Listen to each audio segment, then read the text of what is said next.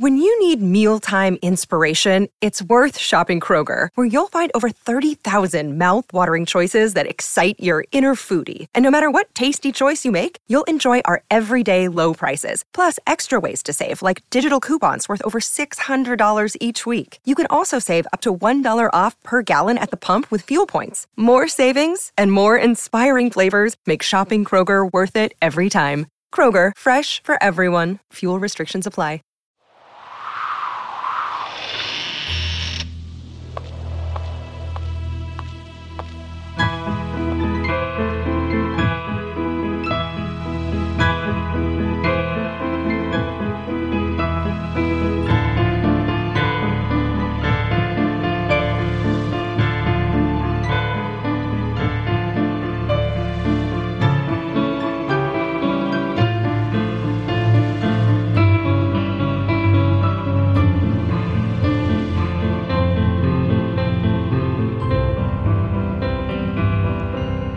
With Wings Productions, with the support of Whimsical Productions and Collected Sounds, presents The Skylark Bell Fantôme Friday.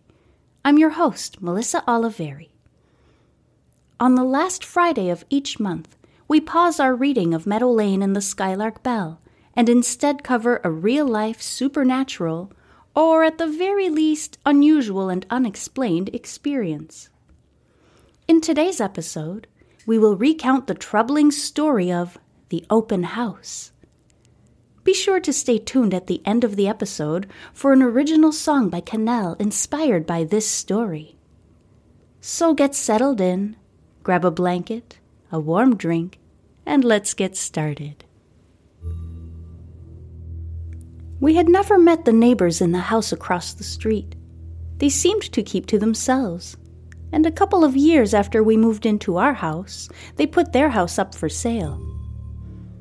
They had already moved out by the time the house went up for sale, and my husband, who had only recently become a realtor, suggested we go take a look and connect with the agent selling the house. My parents were in town visiting from Canada and offered to watch our baby while we went across the street to view the home. The very quaint, modest house was painted a bright yellow and was surrounded by tasteful landscaping. We entered through the front door, which had some stained glass on it that created a rainbow on the hardwood floor of the entryway. A cheerful woman greeted us as we walked in. We introduced ourselves and started our tour. Because there were already people viewing the second floor, we decided to start with the basement. It was an unfinished basement typical for the area, with nothing notable about it. We moved on to the main floor, which featured beautiful original wood trim and staging furniture to make it feel warm and cozy. By this time, the family who had been looking at the second floor was coming down the stairs and wrapping up their tour. We smiled as we passed them and headed up the creaky wood staircase. The second floor was also very typical for a century old house, with a short landing that opened up to three bedrooms, which were empty of any furniture. The first bedroom was at the back of the house and had beautiful wood floors. As I walked into the bedroom that faced the front of the house, I was hit with an immediate, oppressive, panicked feeling.